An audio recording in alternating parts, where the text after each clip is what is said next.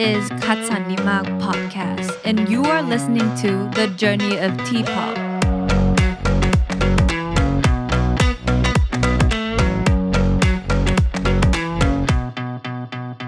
ก็ตอนนี้เรามาถึงยุค 2000 แล้วนะครับ ก็ตอนนี้ปี 2000 ถึงยุคนี้อยู่ที่ประมาณ 2000 ถึง 2007 หรือว่าถ้าเป็นปีพศก็ 2543 ถึง 2550 โดยประมาณนะครับ ก็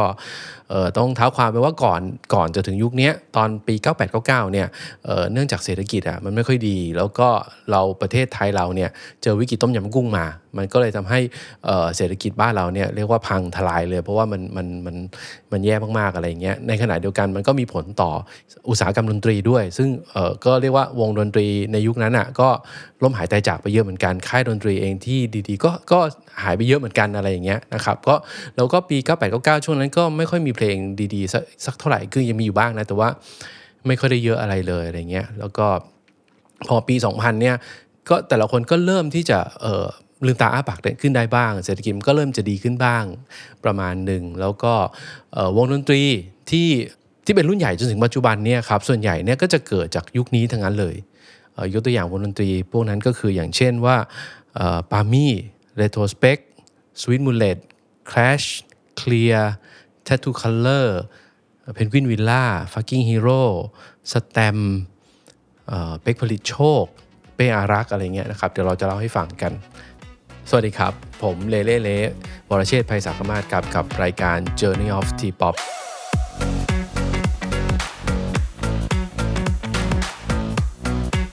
วันนี้เราก็จะมาเล่าถึงเหตุการณ์ของดนตรีในปี 2000 จนถึง 2007 โดยประมาณ ก็สิ่งที่เกิดหลักๆ เลยในยุคนั้นนะครับ มันมีการเปลี่ยนแปลงมาจาก 2 สิ่ง 3 สิ่งใหญ่ ๆ นะครับ สิ่งหนึ่งที่ถือว่า Impact เยอะที่สุดเลยก็คือการมาของคลื่นวิทยุคลื่นหนึ่ง ซึ่งมี Impact มาก ๆ กับกับดนตรีไทยบ้านเราก็คือว่าคลื่นที่ชื่อว่า Fat Radio ของเขาเกิดที่ประมาณปี 2000 ถึง 2001 โดยประมาณนะครับ ก็ตอนนั้นเนี่ย Fat Radio เนี่ย คลื่นเนี่ยเขาอยู่ที่ FM 104.5 คือต้องบอกว่ายุคนั้นเป็นยุคที่คนยังฟังวิทยุกันอยู่ แล้วก็เพลงนี้ก็ส่วนใหญ่ถ้าไม่ได้ซื้อซีดี ซื้อเทป ซื้ออะไรก็จะฟังจากวิทยุกัน แล้วก็คลื่น Fat Radio เนี่ยเขาตั้งขึ้นมาเพราะว่าด้วยความที่ว่าเขาไม่อยากที่จะเปิดเพลงตาม ตามบังคับตามโจทย์ของค่ายเพลงเยอะเกินไปอะไรเงี้ยเขาต้องการที่จะเปิดเพลงเพราะๆไม่จำกัดค่าย แล้วก็ขอให้เป็นเพลงดีๆ เท่านั้นนะครับก็ช่วงนั้นอะคนที่ก่อตั้งก็จะมีปาเต็ดยุทธนาบุญอ้อม แล้วก็พี่จ๋องคุณพงษ์นรินอุลิศเป็นหลักนะครับ ก็ค่ายเนี้ยเปิดเปิดขึ้นมาก็เพราะว่าอยากจะอยากที่จะทำวิทยุดีๆ แล้วก็เปิดเพลงดีๆ โดยไม่จำกัดค่าย แล้วก็ เลือกแต่เพลงดีๆเขาก็เขาก็บอกนะตอนนั้นเขาก็บอกเลยว่าเขาอาจจะเปิดเพลงของค่ายใหญ่เช่น Grammy หรือ IS บ้างก็ได้ ถ้าเพลงนั้นมันดีจริงอะไรเงี้ยแต่ว่าส่วนใหญ่ที่เขาเปิดเลยเนี่ยก็จะเป็นเพลงของค่ายเบเกอรี่แล้วก็เพลงของค่ายเล็ก ๆ ซึ่งเน้นที่ความเพราะเป็นหลักมากกว่า ก็เขาเปิดมาได้ประมาณสัก 5-6 เดือน เขาก็ยังไม่มีสปอนเซอร์เข้า หรือว่ามีคนมาสนใจอะไรเท่าไหร่ครับ แต่ว่าเขาก็เชื่อมั่นว่าเขาเนี่ยมีแฟนเพลง มีคนที่ติดตามแล้วก็ชอบไอการเปิดเพลงแบบวิธีของเขาเนี่ยพอสมควรเหมือนกัน เขาก็เริ่มที่จะทำสิ่งหนึ่งขึ้นมา เพื่อที่จะบอกว่าเฮ้ยฉันก็มีแฟนเพลงพอสมควรเหมือนไงเขาสิ่งที่เขาทาก็คือว่าเขาจัด สิ่งที่เรียกว่า Fat Festival ครั้งที่หนึ่งขึ้นมา เขาบอกว่าถ้าเกิดเขาจัดคอนเสิร์ตขึ้นมาแล้วเนี่ยเขาน่าจะรู้จำนวนคนฟังคร่าวๆ โดยประมาณว่าสักเท่าไหร่อะไรเงี้ยเขาก็ไปได้ที่แถวเอเชียทีกปัจจุบัน ตอนนั้นเป็นโรงงานยาสูบเก่า ก็จัดเป็นคอนเสิร์ตแบบเล็ก ๆ จริง ๆ ที่ตรงนั้นเนี่ยก็จะเป็นโรงไม้สองชั้น แล้วก็คับแคบเหมือนกัน แล้วก็ร้อนถึงร้อนมากๆ ตอนนั้นไปมาด้วยคือมันมันมันแบบมันทั้งร้อนทั้งอ้าวเลยอะไรเงี้ย โดยเฉพาะ ตอนที่เขาจัดเนี่ยคนมันเยอะมากๆ คือมันก็เยอะกว่าที่เขาคาดไว้จริง ๆ แหละ เพราะว่าวันแรกเขาจัด 2 วันนะครับเสาร์อาทิตย์ วันแรกที่คนไปเนี่ยเขาบอกว่ามันมีประมาณ 20,000 คน ซึ่งถือว่าเยอะมากๆ แล้วก็เบียดเสียดยัดเยียดกันที่นั่นอะไรเงี้ยงานคอนเสิร์ตนะก็จะเป็นงานคอนเสิร์ตที่แบบว่ามีวงใหม่ๆ เกิดขึ้นมาเยอะพอสมควร คนที่เล่นก็จะยกตัวอย่างเช่น Two Days Ago Kid Armchair Street Funk Roller สยาม Secret Service Paradox Big Ass Billy Ogan อะไรเงี้ยก็จะเป็นศิลปินที่ออกจะค่อนข้างอินดี้หน่อยๆ แล้วก็มีมีฐานแฟนเพลงอยู่แค่จำนวนหนึ่ง แต่ว่า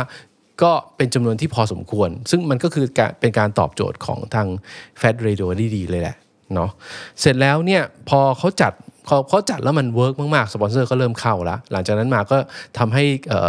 คลื่นวิทยุคลื่นนี้ก็ลืมตาอ้าปากได้ แล้วก็เป็นหมุดหมายสำคัญต่อวงการเพลงต่อไปเลย คือพอเขาเขาทำแบบนี้ได้ปั๊บเนี่ยมันก็เลยทำให้คนที่ทำเพลงเนี่ยมันมีใจที่จะทำเพลงต่อ แล้วก็อยากที่จะทำอะไรดีๆ แล้วก็กระโจนลงไปร่วมกันกับกับแฟดเพราะว่าแฟดเขาก็จะเปิดเพลงเอ่อพวกนี้แหละให้ให้ให้คนฟังฟังอะไรเงี้ยคือมันกลายเป็นว่าพอมันมีดีมานมันก็มีสป라이แล้วมันก็วนกันมีsupply มี demand มีสปอนเซอร์รวมๆกัน มันก็เลยยิ่งใหญ่ขึ้นมา ก็เรียกได้ว่าแฟ t เรดิโอทำให้ศิลปินในยุคนั้นอะเกิดขึ้นมากมาย แล้วก็เป็นศิลปินที่ตั้งใจทำเพลงจริง ๆ ด้วย ก็คอนเสิร์ตแฟ t เฟสติวัลเนี่ยมันก็มีมาทุกๆปีนะ หลังจากนั้นแล้วก็มีแต่ละครั้งก็จะเริ่มใหญ่ขึ้นใหญ่ขึ้นอย่างปีที่2เนี่ยเขาก็ไปจัดที่อิมพีเรียลลาดพร้าวก็มีแอร์เย็นสบายหน่อยอะไรเงี้ยคอนเสิร์ตก็ก็จะมีวงใหญ่ ๆ หลายวงก็ไปเล่นที่นั่นอะไรเงี้ย พอปีที่ 3เขาก็ไปจัดที่สวนสยามก็เป็นสเกลใหญ่ขึ้นอีกอะไรเงี้ย ก็ พอปีที่ 3 ก็จะมีพวกหนังสือทำมือไปขาย แล้วก็มีพวกเกี่ยวกับหนังสือนิตยสารหัวแบบดัง ๆ หลายหัวก็มาลงอะไรเงี้ยปีที่ 4 ยิ่งใหญ่เข้าไปใหญ่เลย เพราะว่าตอนนั้นเขาไปจัดที่สนามม้านางเลิงเรียกได้ว่าคือคนอะไปไปกันเยอะมาก เพราะว่าเป็นสถานที่ใหญ่ แล้วก็ถึงขนาดแบบมีคนตีกัน ตีกันจนกระทั่งแบบสอหอต้องมาห้าม แล้วก็จัดให้ให้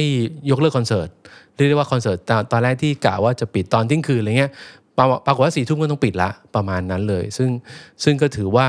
หลังจากนั้นเนี่ย Fat Festival เขาก็เลยเข้าใจว่าเออเขาบางทีเขาต้องจำกัดคนดูด้วยเหมือนกัน หรือประเภทคนดูด้วยเหมือนกัน เขาก็เริ่มเก็บเก็บตังค์ตั้งแต่หลังจากนั้นเป็นต้นมาที่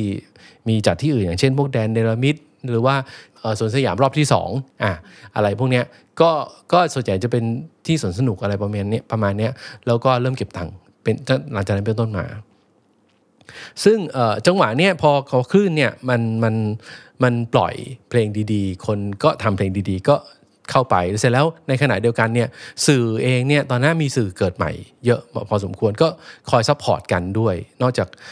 นอกจากวิทยุแล้วก็จะมีสื่อตัวอย่างเช่นที่เป็นนิตยสาร ปีเดียวกันกับที่แฟ t เรดิโอเกิดก็มี a day a day magazine โดยของคุณวงศ์ทนงชัยณรงค์สิงห์เป็นคนทำคุณโหน่งเขาก็จะเป็นคนที่แบบว่าเป็นหัวกระบฏนิดหน่อยพอเขาทำหนังสือมาเนี่ยนิตยสารเขาก็จะเป็นอะไรที่แบบว่าค่อนข้างพิเศษนิดนึงพอมันออกมา มีแนวคิดคล้าย ๆ กับ Fat Radio เหมือนกันอะไรเงี้ย มันก็เลยไปกันได้ แล้วมันก็เรียกได้ว่าคือก็โด่งดังขึ้นมาพอสมควรเหมือนกันอเดเนี่ยครับอเดนี่ก็ก็พอเขาทำไปพักหนึ่งเขาก็มีการเหมือนกับแจกเทปสิเทปที่เขาทำเนี่ยก็จะเป็นเทปที่บอกว่ามีศิลปินใหม่ ๆ เข้ามาทำเพลง แล้วก็ทำเพลงมารวมจนได้แบบเป็น 10 เพลง ชื่อเพลงว่าอาเดทั้งทั้งสิเพลงเลย แต่ว่าศิลปินแตกต่างกันไป แล้วมันก็เลยสามารถทำให้คนเนี่ยรู้จักเพลงมากขึ้นไปอีกก็เหมือนว่าอเดเองก็ส่งเสริมการทำเพลงเขาก็ทำมาสองสามอัลบั้มเลยด้วยซ้ำอัลบั้มที่ 2 ที่ 3 ก็เริ่มแจกเป็นซีดีละอะไรอย่างเงี้ยซึ่งตอนนั้นน่ะวงวงที่ไปแจกในอเดนะก็อย่างเช่นวงสครับหรือว่านุ้ยพีชแบนหรือว่าซาเลอร์อะไรเงี้ยซึ่งวงพวกนี้ตอนนั้นคือยังไม่ได้เป็นวงที่แบบโด่งดังเลยด้วยซ้ำก็เพิ่งจะเริ่มทำเพลงอะไรเงี้ยก็เลยได้ว่า เหมือนกับเป็นเด็กๆเลย แล้วก็ทาง a day ก็ส่งเสริม ก็คล้ายๆกันทั้ง a day ส่งเสริม Fat ส่งเสริม ก็ทำให้พวกเขาอะลืมตาอ้าปากกันได้ สมัยนั้นนิตยสารนอกจาก a day แล้วก็จะมีพวกแฮมเบอร์เกอร์แล้วก็หลังจากนั้นมาก็จะมี Happening ของคุณวิภว์ บูรพาเดชะ แล้วก็มียกมียกตัวอย่างเช่น Katch นิตยสารที่เป็นการ์ตูนด้วยอะไรเงี้ยซึ่งก็มาจากทางของคุณบอยโกสิยพงษ์เป็นคนทำ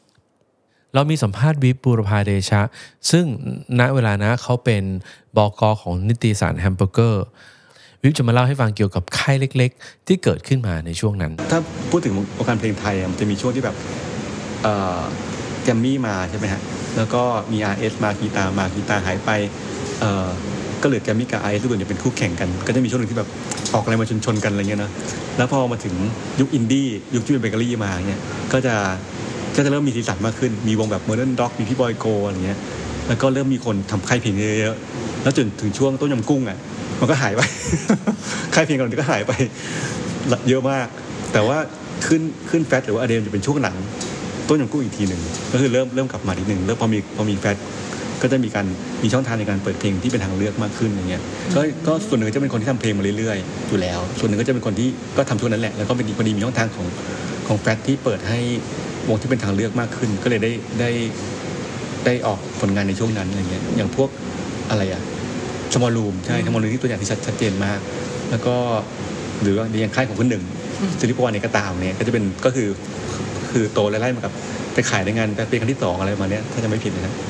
เออใช่ใช่แล้วก็อย่างพวกตอนนั้นก็มีดาจิมที่เป็นหมวดหมวดฮิปฮอปเนี่ยที่แบบเล่นในงาน Fat Fest ครั้งแรกอะไรเงี้ย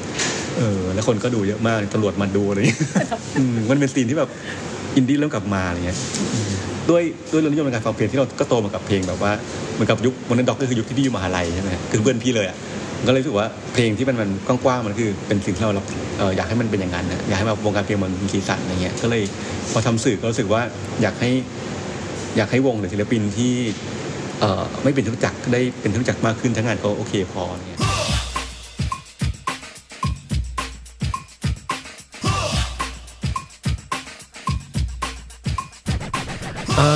ช่วงนั้นอะปี 2000 ก็จะเป็นยุคที่คนเริ่มหาข้อมูลกัน แล้วก็พันทิปเนี่ยจะเป็นอะไรที่ตอบข้อมูล เป็นเป็นเว็บบอร์ดที่ตอบข้อมูลได้ดีอะไรเงี้ยคนก็จะไปตอบไปถามไปตอบไปคุยกันในพันทิปอะไรเงี้ยแล้วก็เวลามีอะไรคือคือต้องต้องมองว่าสมัยนั้นยังไม่มีโลกของโซเชียลพันทิปก็คือโลกของโซเชียลอย่างหนึ่งในยุคนั้น คนก็จะเข้าไปพิมพ์คำถาม แล้วก็มีคนเข้าไปพิมพ์คำตอบกัน ก็คุยกันได้อะไรประมาณนั้น แล้วก็ในยุคนั้นอะจริง ๆ แล้วต้องบอกว่าถ้าถ้าเรากลับไปมองที่ศิลปินเองเนี่ยศิลปินเองเนี่ยทำทำเพลงเพื่อเอาสนุกมากกว่า คือมันไม่ใช่ศิลปินที่แบบว่าทำแล้วได้เงินมาเป็นน้ำเป็นเนื้อจริงจังอะไรเงี้ยเพราะยุคนั้นเนี่ยผับเพิบก็ยังไม่ได้แบบว่ามากมายอะไรนักที่แบบว่าจะมีให้ศิลปินมาเล่น แล้วก็มีชื่อขึ้นข้างบนว่า เอ้ยนี่เป็นวงนั้นวงนี้ไม่ไม่ได้อะไรขนาดนั้น แล้วก็ในขณะเดียวกันผับเนี่ยส่วนใหญ่ก็จะเป็นแบบที่เต้นเป็นอะไรที่แบบเป็นเป็นการแบบแดนซ์ดิสโก้อะไรอย่างนี้มากกว่า ที่จะเป็นแบบผับมันคือ feel มันเป็น feel แบบว่ามาแดนซ์แดนซ์กันอะไรอย่างเงี้ยสมัยนั้นที่เป็นที่เป็นดัง ๆ ก็จะเป็นพวกเอ่อ RCA อะไรเงี้ย RCA ก็ก็มี Route 66 มีพวก School Bus มีอินเตอร์มีมอร์แกนอะไรพวกเนี้ยแล้วก็อย่าง RCA 2 หลังจากนั้นก็มีเกิดขึ้นมาก็จะเป็นแถวย่านสุทธิสาร ตรอกข้าวสารก็เพิ่งจะเริ่มดังทองหล่อก็จะมีตึกลิเบอร์ตี้อะไรเงี้ย ถ้าไปทางซอยจำจันก็จะมีกึ่งกำมู มีเซเพลมีซัมเดย์มีวายฟิฟตี้อะไรอย่างเงี้ย ก็แล้วก็จะเริ่มมีสีลมซอย2รัชดาซอย4อะไรเงี้ยนั่นคือสถานที่เที่ยวบันเทิงซึ่งส่วนใหญ่ตอนนั้นก็จะเป็นแบบว่าแดนแดนกันซะส่วนใหญ่ก่อนที่จะมาเป็นแบบผับเล่นดนตรีกันในยุคปัจจุบันเหมือนปัจจุบัน สมัยนั้นน่ะก็ถ้าไม่งั้นก็จะต้องเป็นผับใหญ่ไปเลย ผับใหญ่ไปเลยก็อย่างเช่นโรงเบียร์เยอรมันตะวันแดง Yes Indeed อะไรอย่างเงี้ยก็จะเป็นผับที่แบบว่าคนแบบเยอะๆหน่อยใหญ่ๆ Yes Indeed ก็ก็เป็นชื่อที่น้องปัจจุบันเขาเอามาทำวงที่ไปเล่นที่ที่ที่สยามสแควร์อะไรเงี้ยก็ชื่อมาจากผับชนิดที่หนึ่งในยุคนั้นเนี่ยคนที่ ทำเพลงเนี่ยจริง ๆเขาเขา suffer พอสมควรนะ นอกจากไม่ได้ไม่ได้ดังอะไรมากมายแล้วเนี่ยสิ่งที่เขาเจออย่างหนึ่งก็คือเทปผีซีดีเถื่อนเยอะมาก เราใช้คำนี้ได้เลยเทปผีซีดีเถื่อน แล้วก็ซีดีเนี่ยมีเรียกว่ามีก๊อปแบบก๊อปไฟล์ก๊อปอะไรกันเต็มไปหมดเลย สมัยนั้นมีคำว่าประเทือง ซึ่งประเทืองเนี่ยถือว่าเป็นการรวมฮิตอ๋อมีประเทืองแล้วก็มีแวมไพร์ด้วย พวกเนี้ยเป็นอะไรที่เออคือมันทำให้ศิลปินคนหนึ่งเนี่ยก็คือโลโซเนี่ย เขาถึงขนาดเขียนเพลงให้เลยนะ ที่เขาร้องว่าไม่อยากไปพันทิปเนี่ยก็เพราะว่ามีเกิดเหตุการณ์พวกเทปผีซีดีเถื่อนนี่แหละก็ก็เลยทำให้ศิลปินเองจริงๆเนี่ยไม่ไม่ค่อยได้รายได้จากตรงนี้มาก เพราะว่าของเถื่อนของก๊อปมันเยอะ เคยได้ยินเรื่องของ Silly Fools เนี่ยเขาถึงขนาดโมโหที่ว่าแฟนเพลงมาให้เขาเซ็นปกอัลบั้มแต่ว่าปรากฏว่าปกอัลบั้มอันนั้นอะมันเป็นเทปผีนะอะไรอย่างเงี้ยเขาก็แบบเฮ้ยคือมันเขาไม่ได้ตังค์เลยนะ จากการที่เขาเห็นเทปผีม้วนนั้นขึ้นมาอะไรประมาณเนี้ย ก็ยุคนั้นน่ะนอกจากการฟังเพลงที่แบบว่าฟังจากซีดีฟังจากเทป ฟังจากวิทยุแล้วใช่ไหมมันก็จะเริ่มมี item อย่างหนึ่งขึ้นมา ซึ่งคนเนี่ยเริ่มฮือฮากันมันก็คือ iPod ซึ่งเจ้า iPod เนี่ยสตีฟจ็อบส์เป็นคนคิดมา ตอนที่สตีฟจ็อบส์เนี่ยเขากลับไปอยู่กับ Apple รอบที่2เนี่ยเขาคิดตัว iPod ขึ้นมา ซึ่ง iPod เนี่ยมันตอบโจทย์คนยุคนั้นเหมือนกัน เพราะว่ามันเป็นสิ่งที่คือคือต้องย้อนไปสมัยก่อน ถ้าอาจจะ 80 90 เนี่ยตอนที่มันมีซาวเบลเราก็จะฟังเพลงจาก Walkman เครื่องเล็กๆ แล้วก็มีเทป4ี่ห้าม้วนเทปนี่มันไม่หนักมาก มันก็ยังพอจะถือเทป4ี่ห้าม้วนใส่ในกระเป๋าได้อะไรเงี้ยแต่พอมาเป็นเปลี่ยนถ่ายมาเป็น 90 ที่เป็นยุคซีดีคนเริ่มเฮ้ย ซีดีเนี่ยสี่ห้าแผ่นมันเริ่มหนักนะอะไรเงี้ยเพราะซีดีมันมีความหนักของมันอยู่ คราวนี้พอ iPod มาเนี่ยมันตอบโจทย์มากเลยเพราะว่าคนไม่ต้องแบกซีดีสี่ห้าแผ่น iPod เครื่องเดียวเนี่ยสามารถเก็บเพลงได้เป็นพันเป็นหมื่นเพลงอะไรเงี้ยซึ่งมันก็พัฒนาไปเรื่อยจนจนจำนวนเพลงมันเยอะขึ้นเรื่อยๆด้วยอะไรเงี้ยไอ้เจ้า iPod เนี่ยมันก็เป็นอะไรที่ดังมากๆในยุคนั้น แต่ถามว่าจะเอา iPod อ่ามาใส่เพลงได้ยังไง สิ่งที่ต้องทำก็คือว่าเราต้องมีโปรแกรมของของ Apple ก่อน เป็น Apple Music แล้วก็เราจะต้องเอา CD เนี่ยเข้าไป rip ในเครื่องเครื่องในโน้ตบุ๊ก rip เพลงออกมาแล้วเขาเรียกว่า rip เพลงนะเราริปเพลงไปประมาณสักทั้งอัลบั้ม 10 เพลง แล้วเอาเราก็โยน 10 เพลงเนี่ยเข้าไปใน iPod เราก็เอา iPod นี่มาฟังได้ เพราะฉะนั้น iPod นี่ก็จะเลยตอบโจทย์ตรงที่ว่าคนเราไม่ต้องแบกซีดีหรือว่าแบกอะไรเยอะแยะละเรามี iPod เครื่องเดียวเราก็ฟังเพลงได้เยอะไปหมดเลยอะไรเงี้ยก็มาเพลงในยุคนั้นน่ะก็มีวงใหญ่ ๆ ที่เริ่มเกิดมาพอสมควรเหมือนกัน นอกจากแฟ t เ a d i o แล้วเนี่ยคนที่ทำให้วงการเพลงมันเกิดขึ้นได้อันหนึ่งเลยก็คือค่ายเพลงที่ชื่อว่า Small Room ค่าย Small Room เนี่ยก็จะมีผู้ก่อตั้งค่ายอยู่ 3 คน ก็คือพี่ลุงลุงโลดแล้วก็เจเจตมนจากวงพราว พี่ลุงก็จากวงครับ แล้วก็มีพี่ชาวชาวเลข ซึ่งเป็นนักแต่งเพลง คนเขียนเพลงจากโซนี่มิวสิกอะไรเงี้ยก็ 3 คนเขาร่วมกันทำค่ายขึ้นมา ก็เขาก็เรียกได้ว่า ทำก่อนหน้านั้นก็ทำเพลงพวกโฆษณาเพลงอะไรมาก่อน แล้วก็เหมือนกับพอจะเห็นลู่ทางประมาณนั้นก็เลยตั้งค่ายขึ้นมา Small Room เนี่ยออกอัลบั้มแรกเลยคือ Small Room 001 ตอนนั้นชื่อว่า What Happens in the Small Room ก็คือว่าเขาเนี่ยมีศิลปินประมาณสักสิบลาย แล้วก็ออกมาคนละเพลง แล้วแต่ละเพลงเนี่ยก็จะเป็นที่รู้สึกว่าโดดเด่นมาก ๆ ที่ที่ทำออกมา แล้วก็คนก็เริ่มรู้จักสมอลรูมขึ้นมาจากอัลบั้มนี้เลย ตอนนั้นก็จะมีศิลปินอย่างมัวมัวก็คือ small room นี่แหละกับคำ R O O M room เป็นมัว M O R มัวก็มีเพลงที่ชื่อว่าแต่งงานก็ดังมาก แล้วก็มีเพลงมีอย่างวง stylish nonsense มีอย่างวงเอ่อสีเต่าเธอ แล้วก็มีวงโบนัสซึ่งตอนนั้นก็ไม่บอกว่าใครทำโบนัสอะไรเงี้ย ซึ่งกว่าจะมารู้ทีหลังเลยก็คือว่าคนที่ทำเพลงโบนัสก็คือปาเต็ดยุทธนาบุญอ้อมอะไรประมาณนี้แล้วก็มีอย่างเอ่อวงที่ ตอนหลังกลายเป็นวงเป็นชื่อวง Armchair แต่ตอนแรกเป็น Shaker ก่อนอะไรประมาณเนี้ยแล้วก็มีอย่าง Greasy Cafe ก็อยู่ในอัลบั้มนี้ด้วยเหมือนกัน ก็พอเขาทำออกมาปั๊บเนี่ยมันก็เลยทำให้คนเนี่ยเริ่มรู้จัก small room มากขึ้น แล้วก็ small room เองก็หลังจากนั้นก็มีศิลปินอีกพอสมควรเหมือนกันที่แบบว่าออกมาแล้วก็ดังใช้ได้เลยโอเค เราก็อาจจะเริ่มจาก Armchair ก่อน Armchair ก็ตอนแรกจริงๆอัลบั้ม Armchair เนี่ย small room เป็นคนทำแต่ว่าเริ่มแรกเขายังไม่ได้ถือว่าเป็นสังกัด small room เขาไปอยู่กับ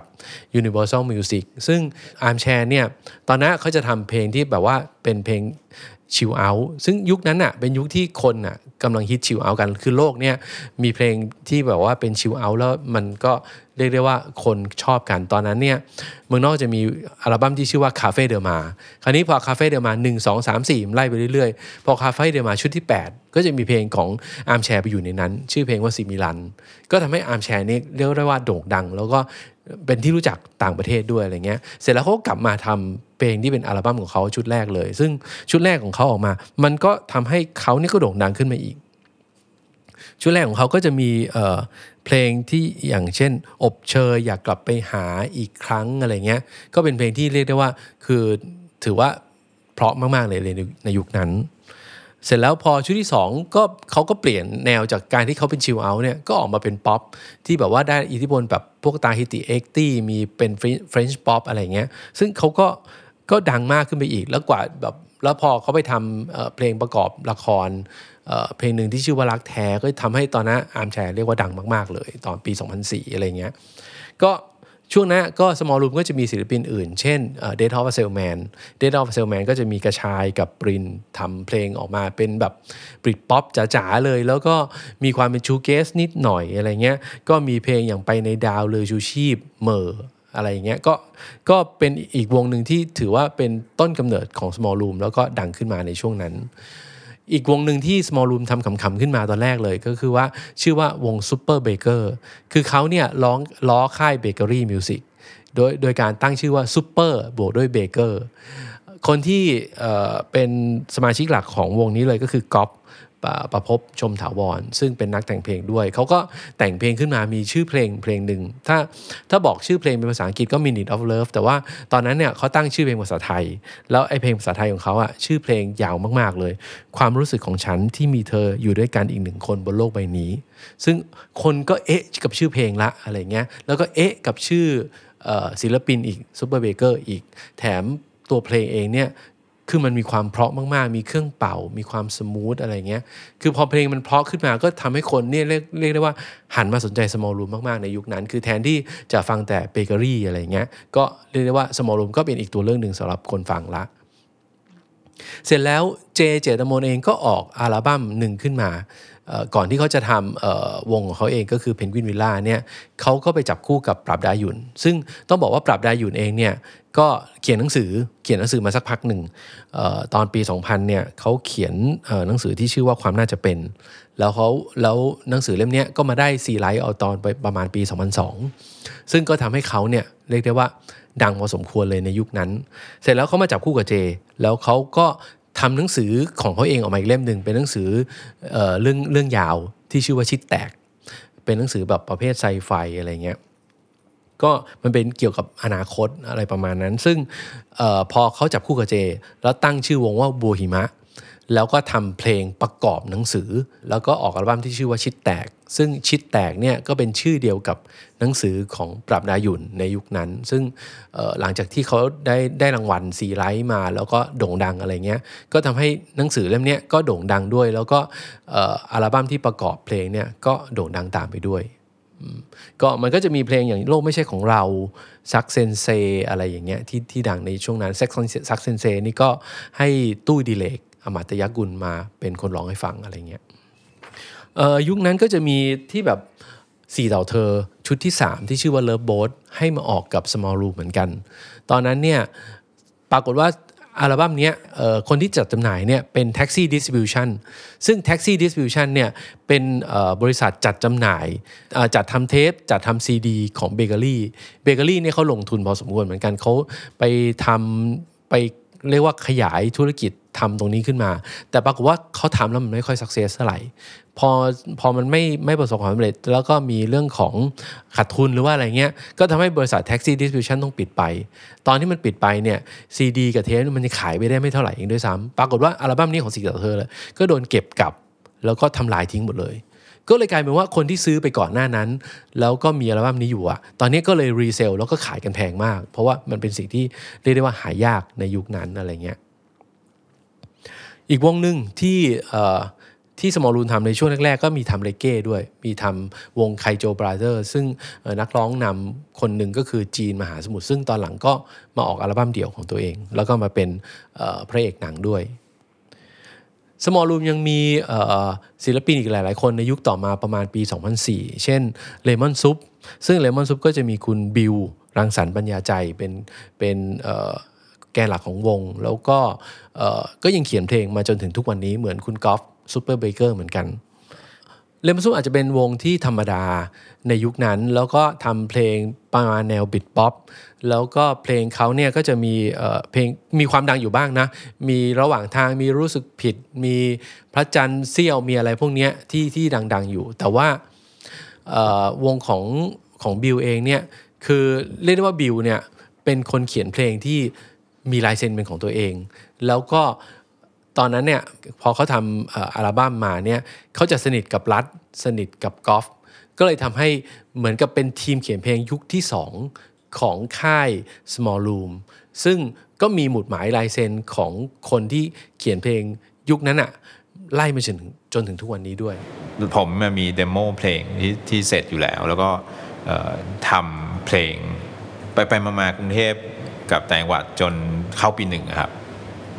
ก็ได้มาเรียนที่ธรรมจุฬาระหว่างนั้นก็คืออยากรู้จักสมอลรูมเป็นยังไง ก็เดินไปเลยครับ อ่านปกเทป อ่านปกซีดีสมอลรูม0.2ผมผมเคยทำวงวง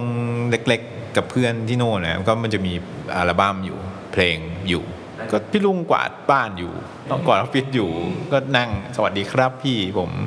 ชอบพีก็นั่งคุยตอนนั้นคือพี่ลุงว่างมาก ๆด้วยครับหมายถึงว่าอยากคุยกับทุกคนแลกเปลี่ยนอะไรก็เอาเดโมให้แกะไปอะไรเงี้ยก็ไม่ได้ไม่ได้คาดหวังอะไร เพราะว่า small room มันน่าจะเป็นอะไรที่เพลงมันค่อนข้างโมเดิร์นแล้วเรารู้ได้ จน 003กำลังจะออก พี่ลุงก็เรียกไปว่า เฮ้ย เองร้องให้ยูริโนมินีนะพี่แม็กยูริเมื่อก่อนแกจะไม่ร้องเองอะไรครับผมก็ไปร้องเพลงนั้น ให้พี่แม็กอะไรเงี้ยครับก็คือคุยไปเที่ยวหาพี่ลุงบ่อย ๆ จนจนเขาจำได้ว่าเออไอ้นี่มันพอร้องเพลงได้มาร้องใหม่อะไรครับประมาณนั้น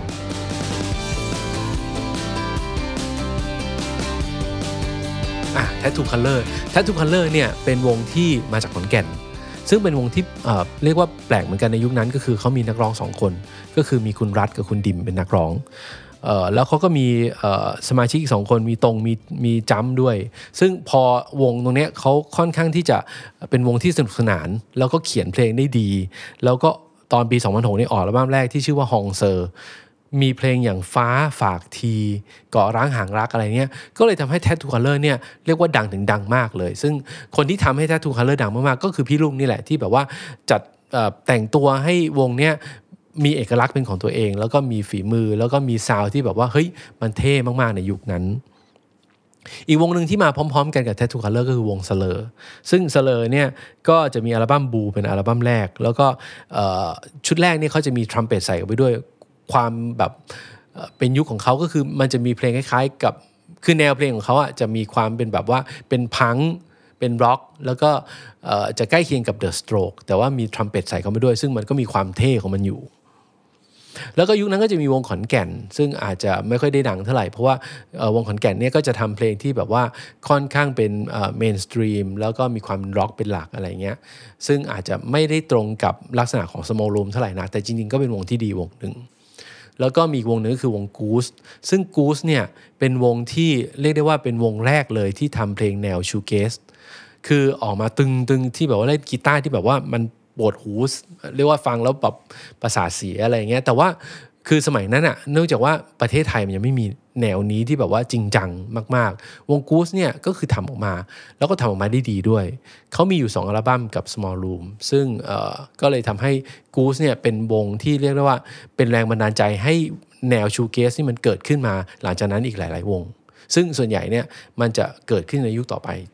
อะนอกจาก small room แล้วเนี่ยช่วงนั้นก็จะมีค่ายที่เรียกได้ว่าเกิดมาพร้อมกันก็คือค่าย Panda Record ซึ่ง Panda Record เนี่ยก็มีอัลบั้มที่เหมือนกับว่ามีศิลปินอยู่ 10 รายเหมือนกัน อัลบั้มนั้นน่ะเขาชื่อว่าอัลบั้มเอ่อ Wave Impression ซึ่งคนที่ทำค่าย Panda Record เนี่ยก็คือวง Stylish Nonsense ที่ออกกับ small room ด้วยแหละ ก็มีอยู่เพลงหนึ่งอยู่กับ small room ด้วย แล้วก็ทำของตัวเองที่อยู่ตรงนี้ด้วย สมาชิกของ ของวง Stylish Nonsense ก็คือคุณปอกกับคุณจูน ซึ่งคุณปอกเนี่ยเขาก็จะเป็นเจ้าของค่าย Panda Record ในยุคนั้นเนี่ย Panda Record ก็มีอัลบั้มเรียกได้ว่าหลายคนเหมือนกันอย่างเช่น เขาได้คุณจูนจากวงซับไนมาจูนก็ เปลี่ยนชื่อตัวเองเป็นแบกการ์เดนแล้วก็มีอัลบั้มของแบกการ์เดนอยู่ 3-4 ชุดที่ออกกับ Panda Record ในยุคนั้น ตอนนั้นก็จะมีวงดำรง มีวง CAD Cat มีเหมียวเอ๋อซึ่งเหมียวเอ๋อก็เป็นของคุณของคุณป๊อกอีกแหละอะไรเงี้ยก็ทำมาหลังๆก็จะมีของ Panda Record ก็จะเป็นเอ่อ Abstraction XL วง h a r i k u m s a b o y วง Summer Dress อะไรเนี่ยอันนี้ก็จะเป็นยุคหลังของ Panda Record เสร็จแล้วก็จะมีค่าย Undertone Record ซึ่งมีศิลปินก็คือ Today s Ago Kid ซึ่ง Today s Ago Kid เนี่ยก็เป็นการรวมตัวของศิลปินในยุคนั้นหลาย ๆ คน เช่นพี่โป้โยคีเพย์บอย แล้วก็มีวง Friday ทั้งวงเลยมีบอยไตรเป็นแกนหลัก มีอดุลมีหนึ่ง Friday แล้วก็มีมาดมาดชัยมะกรูดทองกับมีก้อนัทพลศรีจอมขวัญซึ่งสองคนนี้ตอนหลังเนี่ยมาจับคู่กันแล้วก็ทำวง Groove Rider ด้วยกัน แล้วก็มีไบรอันไบรอันเทพซึ่งไบรอันเทพก็ไปจับคู่กับโตนโซฟาทำวงโซฟาขึ้นมา ก็จะมีหลาย ๆ คนที่ได้เป็นสมาชิกวง Today Ago Kid แล้วก็ตอนนั้นเนี่ย Today Ago Kid มีเพลงเพลงหนึ่งชื่อเพลงว่ากลับมา คือเรียกได้ว่า เป็นเพลงที่ดังมากๆ แล้วก็เป็นเพลงที่เป็นหมุดหมายของปี 2001 ปีนั้นแล้วก็สำหรับของแฟตของแฟตเรดิโอเลยในช่วงนั้นด้วย ก็หลังจากนั้นเนี่ยทางทีมเนี่ยเขาก็แตกแยกกันออกไปทางทางหนึ่งนี่ก็จะไปทำค่ายเพลง No More Bell ซึ่งเอ่อ No m a b e l เนี่ยก็จะมีศิลปินที่เป็นหนึ่งเอง Sleeper One ทำออกมา มีปอย Portrait ซึ่งตอนหลังเนี่ยก็มาอยู่กับ Box Music ก็มาอยู่กับ Music Move ก็ก็เป็นอีกคนหนึ่งที่ยังทำยังทำเพลงจนถึงปัจจุบันนี้ แล้วก็ No More Bell เองก็ช่วงนั้นก็จะมีศิลปินหลาย ๆ ราย เช่นเอ่อมี Sound Landing มีเอ่อ Morning Surfer มีวงมูนแล้วก็มีอีกหลาย ๆ คนที่เรียกได้ว่าก็คือมาก่อนการเลยแหละในในยุคนั้น ในขณะที่ทางทีม Friday เองเอ่อทางวง Friday เองเนี่ยตอนนั้นเนี่ยก็ออกอัลบั้มที่ 2 ออกมา ชื่อว่า Magic Moment ซึ่งวง Friday เองก็จริง ๆ ตอนแรกเนี่ยเขาอยู่กับ Music Box มาก่อน ตอนประมาณปีสัก 97 98นี่เขาออกอัลบั้มหนึ่งชื่อ Friday I'm in Love แต่ว่าชุดนั้นเนี่ยไม่ได้ประสบความสำเร็จเท่าไหร่ พอเขามาออกชุดที่ 2 ชื่อว่า Magic Moment หลังจากความดังของ Today's Go Kid แล้วเนี่ยก็เลยทำให้ Friday เนี่ยเป็นที่รู้จักมากยิ่งขึ้น แล้วก็ชุดเนี้ยก็ทำเพลงแบบเพราะๆทั้งนั้นเลยมีเพลงอยู่คนเดียวอีกแล้ว มีชั่วโมงต้องมนต่างคนต่างรออะไรอย่างเงี้ยคือก็คือทำให้ยุคนั้นเนี่ย ปอยไตรเองเนี่ยก็เป็นคนเขียนเพลงที่เรียกว่ามือหนึ่งของเขาเรียกว่ากระบี่มือหนึ่งเลยในในยุคนั้นเหมือนกัน ซึ่งบอยไตรเองเนี่ยงานแกนหลักๆ ของเขาก็คือเขาไปเขียนเพลงให้กับค่ายเบเกอรี่มิวสิกในขณะเดียวกันเองก็มีวง Friday ของตัวเอง แล้วก็มี Today s c o Kid ซึ่งเขาเขียนเพลงค่อนข้างเยอะมาก แล้วก็เพลงแต่ละเพลงที่เขาเขียนนี่ก็จะโดนๆทั้งนั้นเลยอะไรเงี้ยนอกจากนั้นแล้วเนี่ยก็จะมีค่ายที่เป็นค่ายลูกใหม่ เช่นค่าย Black Sheep ค่าย Black Sheep เนี่ยจะไปอยู่กับทาง Sony Music ซึ่งคาย Black Sheep เนี่ยก็จะมีศิลปินอยู่คนหนึ่งที่เจ๋งมาก ๆ เลยก็คือสครับสครับเนี่ยเดิมทีเนี่ยเขาเสครับสครับมี 2 คนก็คือคือมีบอลกับมีเมื่อยสครับเนี่ยออกมาเป็นแบบว่าเขาทำเทปมาก่อนม้วนแรกเลยเนี่ยชื่อ Scrub and Sound About เจ้า Scrub and Sound About เนี่ยเทปครึ่งหนึ่งเป็น Scrub เทปครึ่งหนึ่งเป็นวง Sound About ตอนนั้นมีเพลง Chu Bidu Bidap ซึ่งก็ดังพอสมควรเหมือนกัน พอเขาทำเทปมาเสร็จแล้วเขาก็ไป อยู่กับแกรมมี่ชุดหนึ่ง ชื่อชุดว่า Into 2000 ตอนนั้นเนี่ยเขายังใช้ชื่อวงว่า I อยู่เลย E Y E I ก็เขาทำเพลงชื่อว่าวันนี้ดีจัง ก็สครับนะ ตอนนั้นก็อออยู่กับ Black Sheep เสร็จแล้วเนี่ยเขาก็ทำเพลงเพลงหนึ่งขึ้นมา ชื่อว่าทุกอย่าง คราวนี้พอเขาทำเพลงทุกอย่างขึ้นมาปรากฏว่ามันดังมากเลย ตอนนั้นตอนนั้นออกจริง ๆ เพลงทุกอย่างเนี่ย ตอนนั้นยังไม่ได้ออกมาเป็นอัลบั้มออกมาอยู่ในเออเป็นเหมือนกับ compilation Black Sheep หมดแผ่นที่ 1 อยู่ แล้วก็มีเพลงทุกอย่างเพลงเดียว แล้วก็มี The Beach Band เพลงหนึ่ง แล้วก็มีฉินกรุ๊ป เดี๋ยวจะเล่าให้ฟังว่าฉินกรุ๊ปคือใคร เจ้า Scrubb เนี่ยพออยู่ในเพลงในในอัลบั้ม compilation เนี่ยปรากฏว่าดังมากๆเพลงทุกอย่าง ก็เลยออกอัลบั้มเต็มขึ้นมา อัลบั้มเต็มที่มีตัว S 5 ตัวไม่รู้ว่าจะอ่านว่ายังไงเหมือนกันอะไรเงี้ยแล้วก็หน้าปกซีดีถ้าเป็นซีดีมันจะเป็น 3 มิติมองซ้ายมองขวาได้แบบแปลกดีอะไรเงี้ยนั่นก็คือ Scrubb ยุคแรกเลย เสร็จแล้ว Scrubb ก็อยู่ Black Sheep มาตลอดจนกระทั่งออบอลเนี่ยออกมาตั้งค่ายของตัวเองก็คือ What the Duck ของ Black Sheep ที่เมื่อกี้พูดถึงไปก็จะมี The Beach Band ตอนนั้นก็ดังมาก ก็มีนุ้ยที่ที่เป็นนักร้องนำตอนนั้นก็จะมีเพลงวอนเพลงวอนก็เป็นเพลงที่แบบว่าคนก็รู้จักกันหมดอะไรประมาณนี้คือเพลงวอนเนี่ยไม่ได้ดังแค่ในกลุ่มของอินดี้ที่เป็นแฟนเรดิโอเท่านั้นนะเพลงวอนเนี่ยคือดังแบบว่าเอ่อทั่วๆไปเลย แล้วเสร็จแล้ว Black Sheep ก็มีวงหนึ่งก็คือ Kidnapper ซึ่ง Kidnapper เนี่ยเคยออกอัลบั้มแรกมาแล้วตอนประมาณปี 93 ชื่ออัลบั้มว่าเออสแลง ตอนนั้นเนี่ยเขามีกันอสองคนคือคุณเมย์กับคุณอู่แล้วมีนักร้องนำก็คือปิ่นเกตมณี ซึ่งหลังจากนั้นเนี่ยออพอเขาออกอัลบั้มที่ 2 กับ Black Sheep เนี่ยเขาเปลี่ยนนักร้องนำใหม่ ก็ตอนนั้นได้หนูมนทิพย์มาร้องซึ่งก็เลยทำให้คิน n ปเปอร์เนี่ยกลายเป็นวงที่เปลี่ยนนักร้องทุกๆ ทุกๆ อัลบั้มเลย ซึ่งอัลบั้มที่คิน n ปเปอร์ออกเนี่ยชื่อว่าเซตออกประมาณปี 2003 แล้วก็ตอนนั้นเนี่ยมีสมาชิกเพิ่มอีกหนึ่งคนด้วย ก็คือเตาะจามอน ก็ตอนนั้นก็คิน n ปเปอร์ก็จะมีเพลงอย่างเช่นสายเกินไปปล่อยเพลงลองเป็นของเธออะไรเงี้ย ก็ดังมากในระดับหนึ่งในช่วงนั้น เสร็จแล้ว Black Sheep ก็จะมีศิลปินกลุ่มหนึ่งชื่อว่าชินกรุ๊ปอะเคยได้ยินไหมชินกรุ๊ปชินกรุ๊ปเนี่ย มีเพลงเพลงหนึ่งชื่อว่าจินตนาการอยู่ในอัลบั้ม Compilation Number One อยู่ ซึ่งคนไม่รู้ว่าไอ้จินตนาการนี่คืออะไร เพลงมันก็ไม่ได้ดังนะ เงียบปั๊บหายปุ๊บไปเลยอะไรเงี้ย คนมารู้อีกทีตอนที่เจ้าของคนที่แต่งเพลงเพลงนี้ดังขึ้นมา ดังมาก ๆ เลยตอนประมาณสักปลายยุคแล้วคือปลาย 2000 2007 2008 2009 แล้วเขามีอัลบั้มตัวเองคนค่อยไปตามว่าเขาคือใครอะไรเงี้ยคนแต่งเพลงจินตนาการก็คือสแตมป์ สแตมป์อภิวัชร์ซึ่งเพลงจินตนาการนี่ก็เป็นเพลงแรกในชีวิตเลยที่สแตมป์แต่ง แล้วออกมาสู่สาธารณชนอะไรเงี้ยเพลงเนี้ยมันไปปรากฏอยู่ใน Black Sheep Compilation หนึ่งสแตมป์อยู่กับชินกรุ๊ปสแตมป์หลังจากนั้นก็ไปอยู่กับกล้วยไทยอยู่พักหนึ่ง เสร็จแล้วสแตมป์ก็ไปอยู่กับรุ่นพี่ที่ทำวงที่ชื่อว่า 7th Scene อ่าพอทำ7th Scene ออกกับค่าย Love East สแตมก็ไปร้องเพลงให้กับพี่บอยเพลงหนึ่งก่อนที่จะออกอ่ออัลบั้มของตัวเอง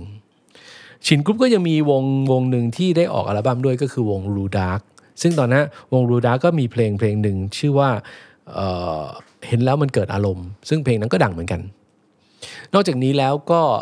ทางค่ายโซนี่ก็จะมีวงอีกวงหนึ่งที่เกิดขึ้นมาในยุคนั้นก็คือ Slot Machine Slot Machine ก็ทำ2003ทำอัลบั้มแรกยังไม่ดังเท่าไหร่ พออัลบั้มที่ 2 ประมาณสักปี 2006 เขาก็เริ่มดังแล้วตอนนั้นอัลบั้มชื่อว่า Mutation มีเพลงผ่าน กับมีเพลงคำสุดท้ายอะไรเงี้ยก็สล็อตแมชชีนก็ดังตั้งแต่นั้นเป็นต้นมา ตอนนั้นค่ายอื่นๆ ก็มีเกิดขึ้นมานะ อย่าง Indie Cafe หรือว่า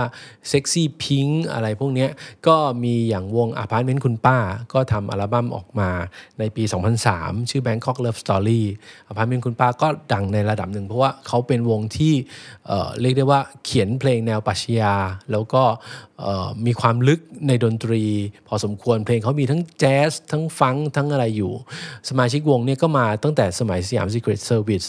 มีเป็นอะไรจ๊ะมีอะไรอย่างเงี้ยผสมผสมกัน ก็วงอพาร์ตเมนต์คุณป้าเนี่ยก็เป็นวงที่เรียกได้ว่าทำเพลงได้เรียกได้ว่าคือแบบมันมีความแปลกแล้วก็มีความที่แบบไม่เหมือนใครในยุคนั้นพอสมควร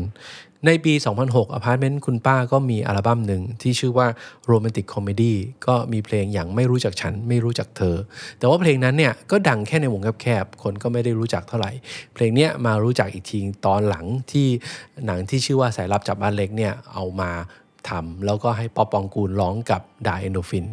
มาดังในตอนนั้นคนถึงกลับไปรู้อ๋อเพลงเนี้ยคนเข้าใจผิดด้วยซ้ำว่าเพลงเนี้ยเป็นของป๊อปกับดา ซึ่งไม่ใช่จริงเพลงเนี้ยเป็นของอพาร์ตเมนต์คุณป้า แล้วก็ทำมาตั้งแต่ปี 2006แล้ว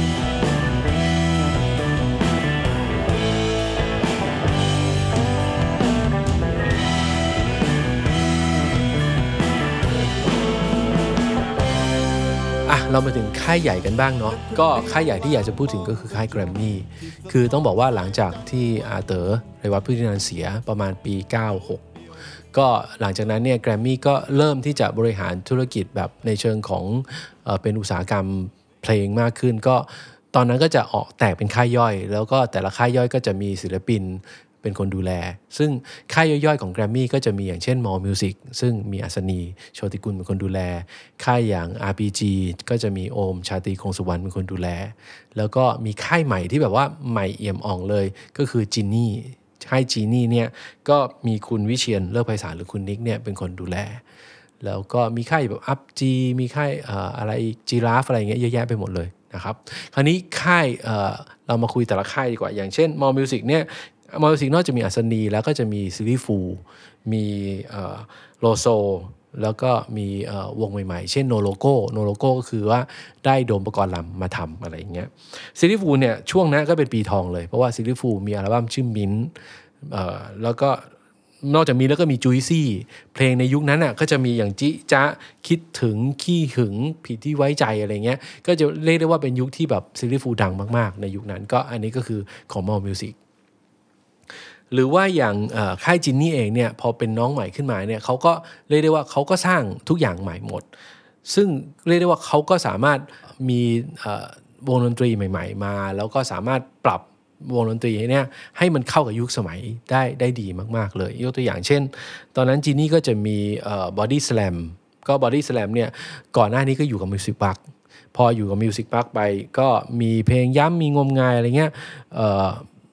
ชุด 2 เขาจะมีปลายทางมีความซื่อสัตย์แต่ว่าเสร็จแล้ว Body Slam เนี่ยพอชุด2อ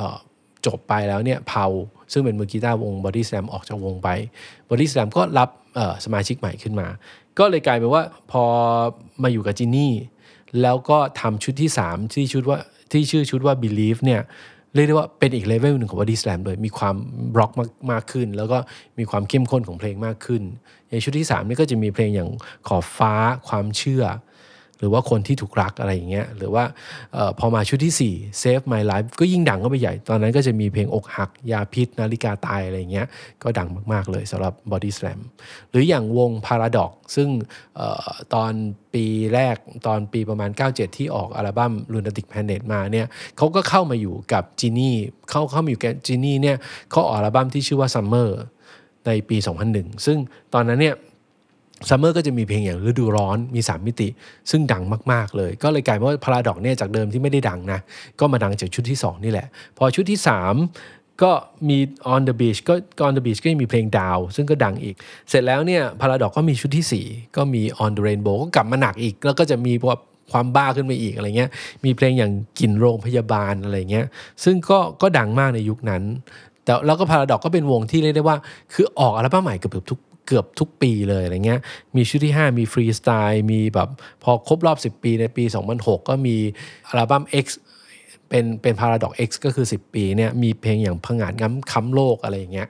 ก็ก็เป็นวงหนึ่งที่เรียกว่าอออยู่กับจินนี่แล้วก็รุ่งเลย อีกวงหนึ่งที่ดังมาก ๆ เลยก็คือวง Big Ass Big Ass ก็คล้ายๆกับ Body Slam เหมือนกันก็คือเคยอยู่ Music Box มาก่อน แล้วก็พอข้ามมาอยู่จินนี่ก็มีเพลง เรียกได้ว่าเยอะเหมือนกันในยุคนั้น ก็อย่างเช่นพวกทางผ่านเล่นของสูง คนไม่เอาฐานเกิดมาแค่รักกันอะไรอย่างเงี้ยก็เอ่อจินนี่ก็จะมีวงเยอะแยะเลยเนาะอย่างเช่น Potato b r i s o n i c ซึ่ง b r i s o n i c ยกตัวอย่างเช่นออตอนนั้นเขามีอัลบั้มเดียวเอง ก็เรียกได้ว่ายุคแรก ๆ ก็ไม่ได้ดังเท่าไหร่เนาะก็เงียบไปเลย แต่ว่าพอหลังจากนั้น 5 ปี 10 ปีไอ้เพลงเจ้าหญิงคนต่อไปกับดังขึ้นมา คนก็ไปตามหากันเนาะก็เรียกว่าตามหายากแล้วล่ะ ก็กว่าจะมาอีกทีก็เมื่อปีสองปีที่แล้วเพิ่งจะมีแบบปั๊มซีดีออกมาอีกรอบหนึ่งอะไรเงี้ยหรืออย่างวงโซฟาก็อยู่กับจินนี่เหมือนกัน วงโซฟาก็ทำเพลงให้บริโซนิกด้วย วงโซฟาก็มาจากต่อมาจากคือสมาชิกสองคนวงโซฟาเนี่ยมาจากวงพิกซิลซึ่งวงพิกซิลเนี่ยเคยอยู่เบเกอรี่มาก่อน แล้วก็พอสองคนเนี่ยมาทำกับ Two Days Ago Kid แล้วเสร็จแล้วก็มาทำเป็นวงโซฟากันวงโซฟาก็ มาอยู่กับ Genie ตอนนั้นมีเพลงเรื่องมหัศจรรย์ซึ่งเรื่องมหัศจรรย์ยุคนั้นก็ดังมากๆเลยค่าย Genie ก็จะมีวงอื่นๆ อย่างเช่น วงกะลา วงลาบานูน บางแก้วไทม์แบชเชอร์อะไรพวกนี้ก็ค่าย Genie ทั้งนั้นเลย อย่าง RPG อะครับก็เป็นค่ายของออโอมชาตรีคงสุวรรณ RPG เนี่ยชื่อค่ายก็มาจากเรวัตเรวัต producer group ก็คือรวมรวมกลุ่มของคนที่เป็นเคยเป็นโปรดิวเซอร์ของพี่เต๋อเรวัตมาก่อน ก็ RPG มีศิลปินดัง ๆ ในยุคนั้นก็คือปาล์มมี่ปาล์มมี่เนี่ยออกชุดแรกมาก็ดังเลยนะ คือด้วยความที่ character ของปาล์มมี่เนี่ยค่อนข้างชัดเจน เขาแบบว่าเดินเข้ามาในแกรมมี่วันแรกก็เรียกว่าเหมือนกับมีออร่าเลย คนก็รู้สึกว่าเฮ้ยคนนี้ต้องเป็นศิลปินได้ แล้วก็ในที่สุดก็ชาตรีคงสุวรรณก็ปั้นจนดังได้จริง ๆ อะไรเงี้ย ชุดแรกก็จะมีเพลงเพราะเยอะแยะเลยอย่างเช่นเอ่ออยากจะร้องดังๆ 8โมงเช้าวันอังคารทบทวนอะไรเงี้ยพอชุดที่ 2 ชุด Stay ก็มีเพลง Stay ก็ดังอีกอะไรเงี้ยก็ปาล์มมี่ก็เป็นคนที่เรียกได้ว่าดังจนถึงทุกวันนี้ แล้วก็ตอนนั้นเนี่ยจะมีค่ายใหม่ ๆ ของแกรมมี่เกิดขึ้นเยอะเหมือนกัน อย่างเช่นมีค่ายก้านคอขับ ซึ่งก้านคอขับเนี่ยก็โดยโจอี้บอยซึ่งแกรมมี่เนี่ยก็ไปชวนโจอี้บอยมาจากเบเกอรี่มิวสิก มีค่ายอื่นๆของแกรมมี่อีกเนาะอย่างเช่นค่าย Up G Up G เนี่ยก็จะมีศิลปินอย่างเช่น Clash มีโซคูล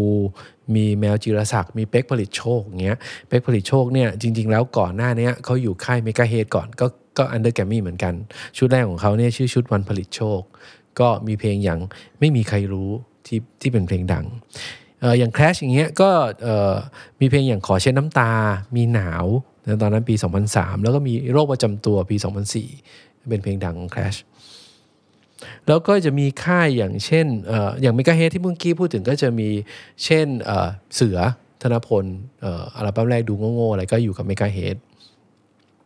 มีค่ายอย่าง Giraffe Record Giraffe Record นี่เป็นของกริชทอมัส Giraffe ก็จะมีศิลปินอย่างเช่น พี่ป้างป้างนครินทร์กิ่งศักดิ์มีแท็กซี่มีชัดก็อยู่กับ Giraffe แล้วก็มี ค่ายใหญ่ ๆ เลยของแกรมมี่ก็ยังมีเบอร์ใหญ่ ๆ อยู่นะ อย่างเช่นพี่เบิร์ดนิโคเทริโอแคทาริยาอิงลิชซาซามาริวัน พวกนี้ก็เป็นรุ่นใหญ่ ๆ ที่ก็มีอยู่กับแกรมมี่แกรนเสร็จแล้วก็เอ่อมาถึงค่ายค่ายหนึ่ง ซึ่งเป็นค่ายใหม่เลยของแกรมมี่ก็คือค่ายก้านคอคลับก้านคอคลับเนี่ยก็คือคนที่ดูแลก็จะเป็นโจอีบอย ก็ย้ายมาจากเบเกอรี่มิวสิก ซึ่งโจอี้บอยต้องเล่าอย่างนี้ก่อน คืออตอนนั้นมีอยู่ช่วงหนึ่งที่โจอี้บอยเนี่ยออยู่กับเบเกอรี่แล้วพออช่วงหนึ่งก็ไปทำเพลงกับทางไทเทเนียม ก็สองคนสองอสองทีมดีกว่าสองทีมก็คือทีมโจอี้บอยกับทีมไทเทเนียมเนี่ยก็ทำเพลงด้วยกันอยู่ชุดหนึ่งที่ชื่อว่า AA Crew ซึ่งอันนั้นเป็นอัลบั้มแบบใต้ดินเลย ใต้ดินแบบมาก ๆ เลย ต้องไปซื้อที่ดีเจสยามเท่านั้นถึงจะมีอะไรเงี้ยก็อัลบั้มนั้นก็จะมีเพลงคำหยาบแบบหยาบมาก ๆ เลยอะไรเงี้ยต้องแบบแต่ว่าตอนนี้ในสตรีมมิ่งมีนะ ลองไป search ดูได้ AA แล้วก็ C R E W Crew เอ่อ Joey Boy ทำกับไทเทเนียมสักพักหนึ่งเสร็จแล้วก็แยกกันพอแยกกันไทเทเนียมก็ไปออกในส่วนของไทเทเนียมก็ทำเรื่องของเพลงเพลงแรปที่มันออกจะค่อนข้างแบบพุ่งพล่าน มีความมันมีอะไรอยู่อะไรเงี้ยไทเทเนียมก็มีอัลบั้มเยอะเหมือนกันในช่วงนั้น ในขณะเดียวกันโจอี้บอยก็มาอยู่กับแกรมมี่กับค่ายที่ตั้งชื่อน่ารักดีชื่อก้านคอคลับก้านคอคลับเนี่ยก็มีมีศิลปินอย่างเช่น สิงห์เหนือเสือใต้ ซึ่งสิงห์เหนือเสือใต้เนี่ยเป็นผู้ชายสองคน หนึ่งในนั้นก็คือ fucking hero มีอย่างสไปดา r มังกี้มี MAF m a f มีบูดาเบสอ่าฮะก็จะเป็นค่ายที่เน้นเพลงแรปเป็นหลัก แล้วก็เป็นแรปที่แบบ entertain อะไรเงี้ยช่วงนั้นเนี่ยพอเป็นแรปมาแล้วก็จะมีศิลปิน ใต้ดินอยู่คนหนึ่งก็คือดาจิม ดาจิมก็ทำสองอัลบั้มแรกออกมาแบบใต้ดินมากๆ แล้วก็จะเป็นเพลงที่แบบว่าด่าด่าตำรวจอะไรเงี้ยก็ค่อนข้างแรงอะไรเงี้ยพอพอเขาทำสองอัลบั้มใต้ดินมาก้านคอขับก็ซื้อตัวดาจิมมาอยู่กับมาแกรมมี่ด้วยอะไรอย่างเงี้ยสิงเหนือเสือใต้ก็ Fucking Hero ก็คือณัฐวุฒิศรีหมอกเขาทำสองอัลบั้มไป แล้วก็ไป feat featuring กับคนอื่น ซึ่ง มันเป็นอะไรใหม่ในยุคนั้นเหมือนกัน คือไม่มีเคยไม่มีใครเคยที่แบบว่าทำเพลงป๊อปเพราะเพราะเราเพราะเพราะมาอยู่ๆมีเสียงคน featuring เป็นเพลงแรปแล้วก็แรปแบบแปลกๆหรือว่าอาจจะใส่เนื้ออะไรที่แบบว่ามันเฮ้ยมันเอ๊ะเลยแหละอะไรเงี้ยเพลงแรกเลยที่เอ่อก็ fucking hero เนี่ยเขาไปฟีเจอริงก็คือคนใจน้อยของบอยไตรแล้วตอนนั้นปีประมาณ 2004 แล้วก็มาทำอีกทีฉันรักเธอของ Tattoo Color ตอนนั้นประมาณปี 2008 แล้วหลังจากนั้น fucking hero ก็เหมือนกับเจอทางของตัวเองก็ฟีเจอริงกับคนเยอะมากเลย ซึ่งซึ่งวิธีของ fucking hero ก็ทำทำให้เขาเนี่ยเป็นที่รู้จักมากยิ่งขึ้นมากด้วยความที่ไปอยู่ในกับศิลปินคนไหนก็ก็เจอเขาด้วยอะไรประมาณนี้ในยุคปัจจุบันเนี่ยเขาตั้งค่ายของเขาที่ชื่อว่า YUPP แล้วก็มีน้องมิลลิ อยู่ในค่าย มิลลิก็จะเดินตาม Fucking Hero เหมือนกัน คือว่าไป featuring กับคนอื่นเยอะแยะไปหมดเลย ก็เป็นลักษณะเดียวกัน ETC ETC เป็นวงป๊อปที่เล่นแจ๊สด้วยโซลด้วยออกมาแบบว่าเป็นวงที่แบบเอ่อมีมีความแบบเอ่อมีเพราะแบบสมูทอะ ETC ชุดแรกเนี่ยก็อยู่กับแกรมมี่นะ ชุดแรกเนี่ยที่เออเขาจะมีเพลงดังอยู่เพลงหนึงก็คือเจ้าชายนิทรา ตอนนั้นปี 2004 ออกกับแกรมมี่แต่ว่าตอนนั้นไม่ได้ดังมากพอไม่ดังมาก ETC ออกมาทำเอง ออกมาอยู่กับค่าย KPN พอมาอยู่ KPN ปี 2007เนี่ยเขาออกอัลบั้มที่ 2 ก็ชื่ออัลบั้มว่าเปลี่ยนแล้วก็มีเพลงที่เปลี่ยนชื่อเพลงว่าเปลี่ยนแล้วปรากฏว่าเปลี่ยนนะดังมาก เขาบอกว่าเพลงเปลี่ยนนี่จริง ๆ แล้วเนี่ยเขาแก้มาหกเดือนตอนที่อยู่กับมี่แล้วมันแก้เท่าไหร่ก็แก้ไม่ได้เลยเนี่ยแต่ปรากฏว่าเพลงเปลี่ยนที่เราฟังกันอยู่ทุกวันเนี้ย มันเป็นเพลงเวอร์ชั่นแรกเลยที่เขาทำปรากฏว่าจริงๆนั้นนั้นแหละ ใช้ได้แล้ว แล้วก็เป็นเพลงที่ทำให้เขาดังจนถึงทุกวันนี้ด้วยมาคุยถึงค่ายอื่นกันบ้างอย่างเช่น RS RS ในยุคนั้นน่ะก็จะส่วนใหญ่จะเป็นศิลปินที่ออกมาในเชิงของพาณิชย์ ก็คือเรียกได้ว่าทำทำให้ RS เนี่ยมีกำไรอะไรอย่างนี้มากกว่าเนาะศิลปิน RS เอ่อยุคนั้นเลยก็จะมี D2B แดนบีมบิ๊กมีฟิล์มรัตภูมิ มีโฟโมดโฟโมดยุคแรกก่อนที่จะไปอยู่กับกามิกาเซ่ มีปานธนพร มีบาซู มีเกอรี่เบอร์รี่ มีเกียร์ไนท์ มีพอดด้วง มีพิงค์ มี 001 มีเอามีปลื้ม มีสเตอร์ มีไฮเปอร์ มีไอน้ำ มีลิเดียอะไรเงี้ย เพลงดังๆของค่าย RS ในยุคนั้นก็เยอะเหมือนกันนะ อย่างเช่นโฟร์มดก็จะเป็นหายใจเป็นเธอ ไอน้ำก็อย่างเช่น รักคนมีเจ้าของเงี้ยปานธนพรก็จะมีเพลงตบมือข้างเดียวลิเดียก็อย่างเช่นว่างแล้วช่วยโทรกลับ หรืออย่างฟอร์ดฟอร์ดเคยทำออตอนนั้นฟอร์ดทำ Stone Entertainment แล้วก็ย้ายมาอยู่กับ RS ฟอร์ดก็มีเพลงอยู่ตรงนี้ที่เธอที่ดังอะไรอย่างเงี้ยพิงก็มีวงอย่างผู้หญิงลืมยากโมทีฟก็มีอกข้างซ้ายเกอร์ลี่เบอร์รี่ก็มีเพลงเรื่องคืนนั้น อะไรประมาณนี้ซึ่ง RS เนี่ยก็จะก็จะวนอยู่ในในเรื่องของเพลงที่แบบว่าขายเป็นหลัก แล้วก็แล้วก็ดังในในในระดับกว้างเหมือนกัน RS ในยุคนี้ศิลปินที่เป็นปรากฏการณ์เลยนะก็คือ D2B ซึ่งก็คือแดนบิ๊กบีมตอนนั้นเนี่ยชื่อเนี่ยแดนบิ๊กบีมเนี่ย อันนี้เรียงเรียงตามปีเกิดเลยนะ แดนจะอายุน้อยสุดบิ๊กแล้วก็บีมอายุเยอะสุด ก็เอาชื่อของแต่ละคนเนี่ยมารวมกันเป็น D2 B1 ก็เลยเป็น D2B ศิลปินของ RS ยุคนั้นน่ะก็ตอนนี้สามคนนี้ก็จะเป็นบอยแบนด์ที่ดังแบบดังมากๆ เรียกว่าดังดังขนาดห้างแตกเลย คือไม่ไม่สามารถ ไปไหนมาไหนในที่สาธารณะได้อะไรเงี้ยเขาเป็น 3 คนที่เป็นบอยแบนด์แล้วก็เป็นคนที่มีคาแรคเตอร์ที่ต่างกัน ตอนนั้นเนี่ยเขาออกอัลบั้มแรกมาเนี่ยประมาณปี 2001 ก็จะมีเพลงดังมาก ๆ อย่างเช่น อย่างเช่นเพลงซ่าสั่นสั่นแล้วก็มีเพลงต่อหน้าฉันมีคนใจอ่อนอะไรเงี้ยจริง ๆ ปรากฏการณ์ของ D2B นี่คือออกมา 3 อัลบั้มเรียกได้ว่าดังมาก ๆ เลย เสร็จแล้ว ตอนที่ D2B กำลังดังแบบดังมาก ๆ เลยเนี่ยก็เกิดเหตุการณ์ขึ้นพอดีก็คือ Big D2B เนี่ยประสบประสบอุบัติเหตุทางรถยนต์บิ๊กก็กลายเป็นเจ้าชายนิทราไป ก็คนก็แฟนเพลงก็พับนกแล้วก็ส่งกำลังใจให้ แต่ว่าในที่สุดปฏิหารก็ไม่ได้มีจริง ตอนนั้นเนี่ย B2B ก็หลังจากนั้นก็มีเพลงแดนกับบีมก็ทำเพลงที่ชื่อว่านายเจ็บฉันก็เจ็บออกมาด้วยอะไรเงี้ย หลังจากนั้นมาก็แกรมมี่ก็มีกอล์ฟไมค์ขึ้นมา ก็มีมีเพลงอย่าง Bounce มีเพลงที่ปรึกษาเข้ามาหลังจากหลังจากยุค D2B เรามาต่อกันค่ายเบเกอรี่มิวสิกดีกว่าเนาะก็ตอนนั้นเบเกอรี่ก็ยังถือว่าก็ยังดังอยู่นะ แล้วก็ทำเพลงออกมาก็ส่วนใหญ่ก็เป็นเพลงคุณภาพทั้งนั้นเลย อย่างเช่น วงพลูที่เป็นวงของคุณสุกี้ เขาก็ทำกับน้องชายเขาพี่น้อยวงครูอย่างเงี้ยแล้วก็ออกมาก็จะมีเพลงที่แบบว่าโรมิโอและจูเลียตยังรอคอยเธอเสมออะไรพวกเนี้ยก็ดังมาก ๆ หรืออย่างเบเกอรี่ออกมาเป็นน้องนาเดีย สุทธิคุณพาณิชย์ก็มี 2 อัลบั้มนาเดียนี่ก็เพลงก็จะเป็น lounge music อะไรเงี้ย ก็มีเพลงอย่างรักฉันรักเธอ ฉันจะโชคดีเหมือนแม่ฉันนี่บ้างไหมอะไรเงี้ยบีบ อะไรพวกนี้ก็คือดังมากๆ ยุคนั้น แล้วก็มี Groove Riders Groove Riders เนี่ยก็มี 2 อัลบั้ม ใน episode เนี้ยเราจะคุย Groove Rider ชุดแรกกัน เพราะว่า Groove Rider เนี่ยเป็นปรากฏการณ์เหมือนกัน เขาทำอัลบั้มแรกขึ้นมาชื่อว่า Disco v e r y Disco v e r y เนี่ยก็มันมีความเป็นดิสโก้ซึ่งมันมันเป็นอะไรที่หายากมากในยุคนั้นเหมือนกัน ที่เป็นเพลงดิสโก้แล้วก็มันทำให้เพลงเนี่ยมันมีความสนุกแล้ว คอนเสิร์ตเขาอะก็คือขายได้อยู่เรื่อยๆ ชุดแรกของเขาเนี่ย Discovery เนี่ยมันไม่มีเพลงหยุด มันก็มันก็มีแค่สิบเพลงแล้วมันก็ดังอยู่ระดับหนึ่ง แต่ว่าหลังจากนั้นนี่เขาทำ Discovery ที่แบบว่าแถมเพลงเพิ่มเป็นเหมือนกับ Discovery ที่2องอะไรเงี้ยใส่เพลงเข้าไปเพิ่มอยู่ประมาณ3 4เพลง มีเพลงหยุดมีเพลงพระพยอม เชิญพระพยอมมาสวดด้วยอะไรเงี้ย ซึ่งพอเพลงหยุดออกมาปั๊บเนี่ยเพลงมันก็แบบ อืมเพราะดีนะอะไรเงี้ย แต่ว่ามันค่อยๆ เพราะเข้าไปเรื่อยๆเรื่อยๆเรื่อยๆ จนตอนหลังเนี่ยผ่านไปอีกเป็นปีเหมือนกัน เพลงหยุดเนี่ยดังมากเลย ดังในขณะที่เหมือนก็ ถ้าเราไปงานแต่งงานก็จะเจอแต่เพลงนี้อะไรประมาณนี้ก็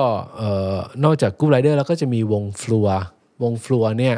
ก็ออกมาประมาณสักสามอัลบั้มก็มีเพลงอย่างเปลี่ยน มีฮันนีมูนมีฤดูที่ฉันเหงาเงี้ยก็เป็นเพลงดังของวงฟลัว มีคร e เซนโดคร e เซนโดยุคแรกเนี่ยก็เป็นบีพีรพัฒน์เป็นคนร้องนำก็มีพวกความจริงในใจใจกลางความเจ็บปวด ดินแดนแห่งความรักอะไรอย่างเงี้ยแล้วก็มี B5 B5 เนี่ยก็เป็นการรวมตัวของอย่างโตศักดิ์สิทธิ์ แล้วก็เบนชลาทิตมาเรียมคิววงฟลัว แล้วก็มีเค้กทั้งหมด 5 คนเป็น B5 แล้วก็อย่างเบอร์ที่แบบเบอร์ ที่เคยออกอัลบั้มอยู่แล้ว แล้วก็ออกต่ออย่างเงี้ยอย่างบอยโกศิยพงศ์ก็มีอัลบั้มอย่างเช่น Million Way to Love ซึ่งอัลบั้มนั้นก็มีเพลงแบบดังมากๆ หลายหลายเพลงก็ทำให้เขาก็กลับมาดังอีกครั้งหนึ่งอะไรเงี้ยมีโยคีเพลย์บอยมี Modern Dog มีธีร์ไชยเดชก็ออกอัลบั้มกันเรื่อยๆ แล้วก็แล้วก็ดังดังมากๆเลยในในความเป็นเบเกอรี่มิวสิกตอนนั้นเองเนี่ย โดโจก็ดังมา เพราะโดโจเนี่ยเริ่มมาจาก Triumphs Kingdom เริ่มมาจากวง Niece ก็โดโจก็มีอัลบั้มที่ 2 ของ Triumphs Kingdom อัลบั้มที่ 3 ของ Triumphs Kingdom 3 อัลบั้ม n i c e มี 2 อัลบั้ม Project H มี 2 อัลบั้ม มีศิลปินที่ชื่อว่า Oi Shocking Pink มีมิสเตอร์ซิสเตอร์มีคริสตินพวกนี้ก็จะเป็นศิลปินที่แบบทางโดทางค่ายเบเกอรี่เนี่ยทำให้เหมือนกับเป็นเด็กสาวข้างบ้านร้องเพลง แล้วก็ ทำทำเพลงร้องแบบง่าย ๆ ไม่ยากอะไรเงี้ยแต่ปรากฏว่าก็ดังออกมาได้ ก็อย่างเช่น ช่วงนั้นก็จะเป็นปรากฏการณ์แบบสายเดี่ยว ก็คนก็จะร้องเพลงผ้าเช็ดหน้า ไปยืนทิ้งผ้าเช็ดหน้าอยู่ตรงแถวเยาวราชกันอะไรอย่างเงี้ยหรือว่าเพลงอย่างความลับ ซึ่งจริงๆเนี่ยความลับเนี่ยเอ่อพอสเอาไปร้องจนดัง แต่จริง ๆ แล้วเนี่ยความลับเป็นเพลงของเอ่อ Project H มาก่อน อย่างนิสก็จะมีเพลงบีบมือ มีเพลงคิสอะไรอย่างเงี้ย ซึ่งนิสเนี่ยสมาชิกวงหนึ่งในนั้นก็คือน้องกิกิเนี่ยก็มาออกอัลบั้มกับ Small Room ทีหลัง แล้วก็มาเป็นคนที่ทำเรื่องของเกี่ยวกับคอนเสิร์ต Have You Heard เป็นหลักในในยุคปัจจุบัน หลังจากเบเกอรี่เหมือนกับหมดสัญญากัน แล้วก็ในที่สุดเนี่ยก็เรียกได้ว่าเลิกกันไปเนี่ยตอนนั้นอยู่ช่วงประมาณปี 2004 ก็มีคอนเสิร์ตที่แบบว่าเป็นคอนเสิร์ตแบบอำลาเบเกอรี่ ก็มีศิลปินทุกคนออกมาร้องเพลงกัน เรียกว่าดึกดึกดื่นดื่นถ้าจำไม่ผิดน่าจะถึงตีสามตีสี่เลยมั้งคืนคืนหนึ่งในคอนเสิร์ตนั้นอะไรเงี้ยก็คอนเสิร์ตนั้นเนี่ยก็พออำลาไปปั๊บเนี่ย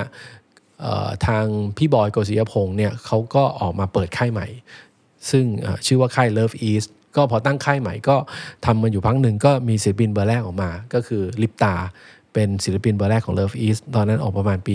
2005 ลิปตาก็จะมีแทนกับอารมณ์ตอนแรกเนี่ยก็จะมีเพลงอย่างฝืนกอดตัวเอง เธอเคยบ้างไหมอะไรเงี้ยสองสองคนนี้ก็จะมีความแบบ เบิร์ดกับฮาร์ดหน่อยๆ ประมาณแบบว่าขำๆสนุกสนุกแล้วก็เพลงเนี่ยก็จะแบบว่าแล้วเขาข้างเดียวอะไรประมาณนั้นในขณะที่ส่วนอีกส่วนหนึ่งของเบเกอรี่ที่ออกมาเนี่ยก็ออกไปอยู่กับค่ายใหม่ ตอนนั้นค่ายใหม่ก็จะมีค่าย Spicy d i s Spicy d i s ก็จะมียกตัวอย่างเช่นโต้ง POP ก็ออกอัลบั้มเดี่ยวของเขาขึ้นมา ชื่อว่า Appetizer ก็ใช้ชื่อตัวเองว่า Save the Last Piece แล้วก็อย่างก็นัทพลศรีจอมขวัญเนี่ยเขาก็ออกอัลบั้มเดี่ยวของตัวเองเหมือนกัน ก็จะมีชื่อชื่ออัลบั้มว่า The Working of the Soul ชุดหนึ่งชุดสองก็ก็อยู่กับ Spicy d i s หรือว่าตอนนั้นเนี่ย Spicy d i s ก็มีศิลปินใหม่อย่างเช่น Squeeze Animal มีอย่างเราระบายอะไรเงี้ยก็ถือว่าเป็นยุคแรก ๆของ Spicy d i s ขึ้นมา ในขณะเดียวกันยุคนั้นอะก็จะมี เพลงอีกแนวหนึ่งซึ่งเป็นเพลงแบบที่แบบว่า shoegaze แบบว่าหลอนๆหน่อย ซึ่งจริง ๆ แล้วเนี่ยมันมันจะไปดังในยุคต่อไปมากกว่า แต่ว่าเริ่มเทียเริ่มมาจากยุคนี้ ซึ่งคนที่เริ่มเนี่ยก็คือเอเป็นคนญี่ปุ่นที่มาอยู่เมืองไทย ชื่อว่าโคอิชิชิมิสุ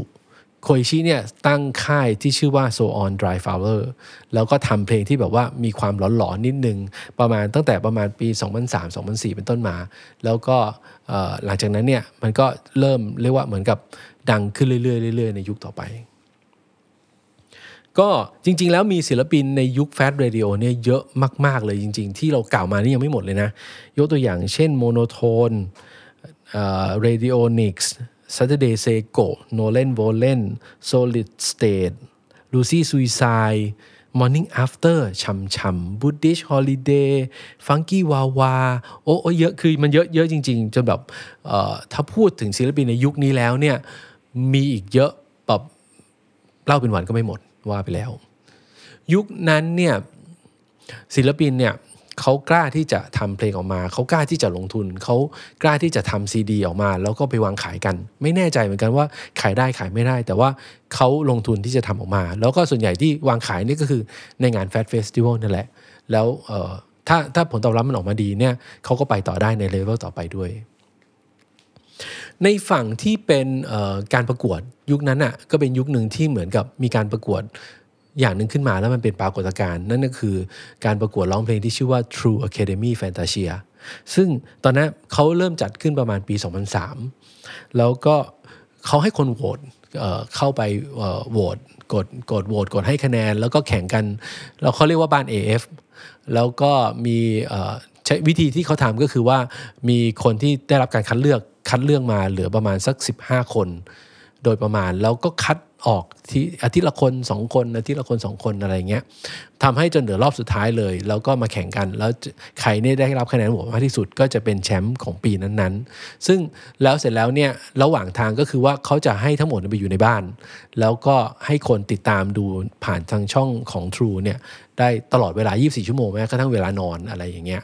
ซึ่งมันทำให้คนเนี่ยชอบศิลปินแต่ละคน แล้วก็แล้วก็ติดตาม แล้วก็มันก็เป็นรายการที่ประสบความสำเร็จมาก ๆ เลย เพราะว่าเออมันเป็นรายการที่ทำมาเป็น 10 ปีเหมือนกัน ศิลปินที่มาจากเอ่อ True Academy Fantasia อย่างเงี้ยก็จะมีอย่างว่านธนกิจ อย่างออฟปองศักดิ์อย่างซานิ อย่างนัททิวอะไรก็มาจากเวทีนี้ทั้งนั้นเลย ในขณะเดียวกันก็มีอีกเวทีหนึ่งที่ไปแข่งกันเหมือนกัน ชื่อเวทีว่า The Star The Star ไม่ได้ใช้วิธีแบบว่าอยู่ในบ้าน แต่ว่าก็คือมีนักร้องมามาแข่งกันมามาประกวดกัน The Star ค้นฟ้าคว้าดาว ก็มีศิลปินแจ้งเกิด The Star เยอะเหมือนกัน เช่นบางคนก็จะใช้เป็นนามสกุล The Star เช่นเราพูดถึงบี้ The Star อย่างเงี้ยจริงก็คือบี้สุกฤษฎิ์ก็เป็นบี้ The Star นิวจิ๋วก็มาจาก The Star เอ็มอรรถพลอะไรเงี้ยก็มาจาก The Star กันนภัทรโดมจารุวัฒน์แก้ม The Star โตโน่ The Star ก็ต้องบอกว่ายุคนี้เป็นยุคที่แบบว่าเกิดศิลปินหน้าใหม่เยอะขึ้นมาก ๆ แม้กระทั่งศิลปินอินดี้หรือว่าศิลปินที่เป็น mass แต่ว่าก็ถูกบ่มเพาะขึ้นมาจากเวทีประกวดหรือจากการแข่งขันอะไรหลาย ๆ อย่างขึ้นมา พวกนี้ก็จะเป็นศิลปินที่เติบโตขึ้นมาจนถึงปัจจุบัน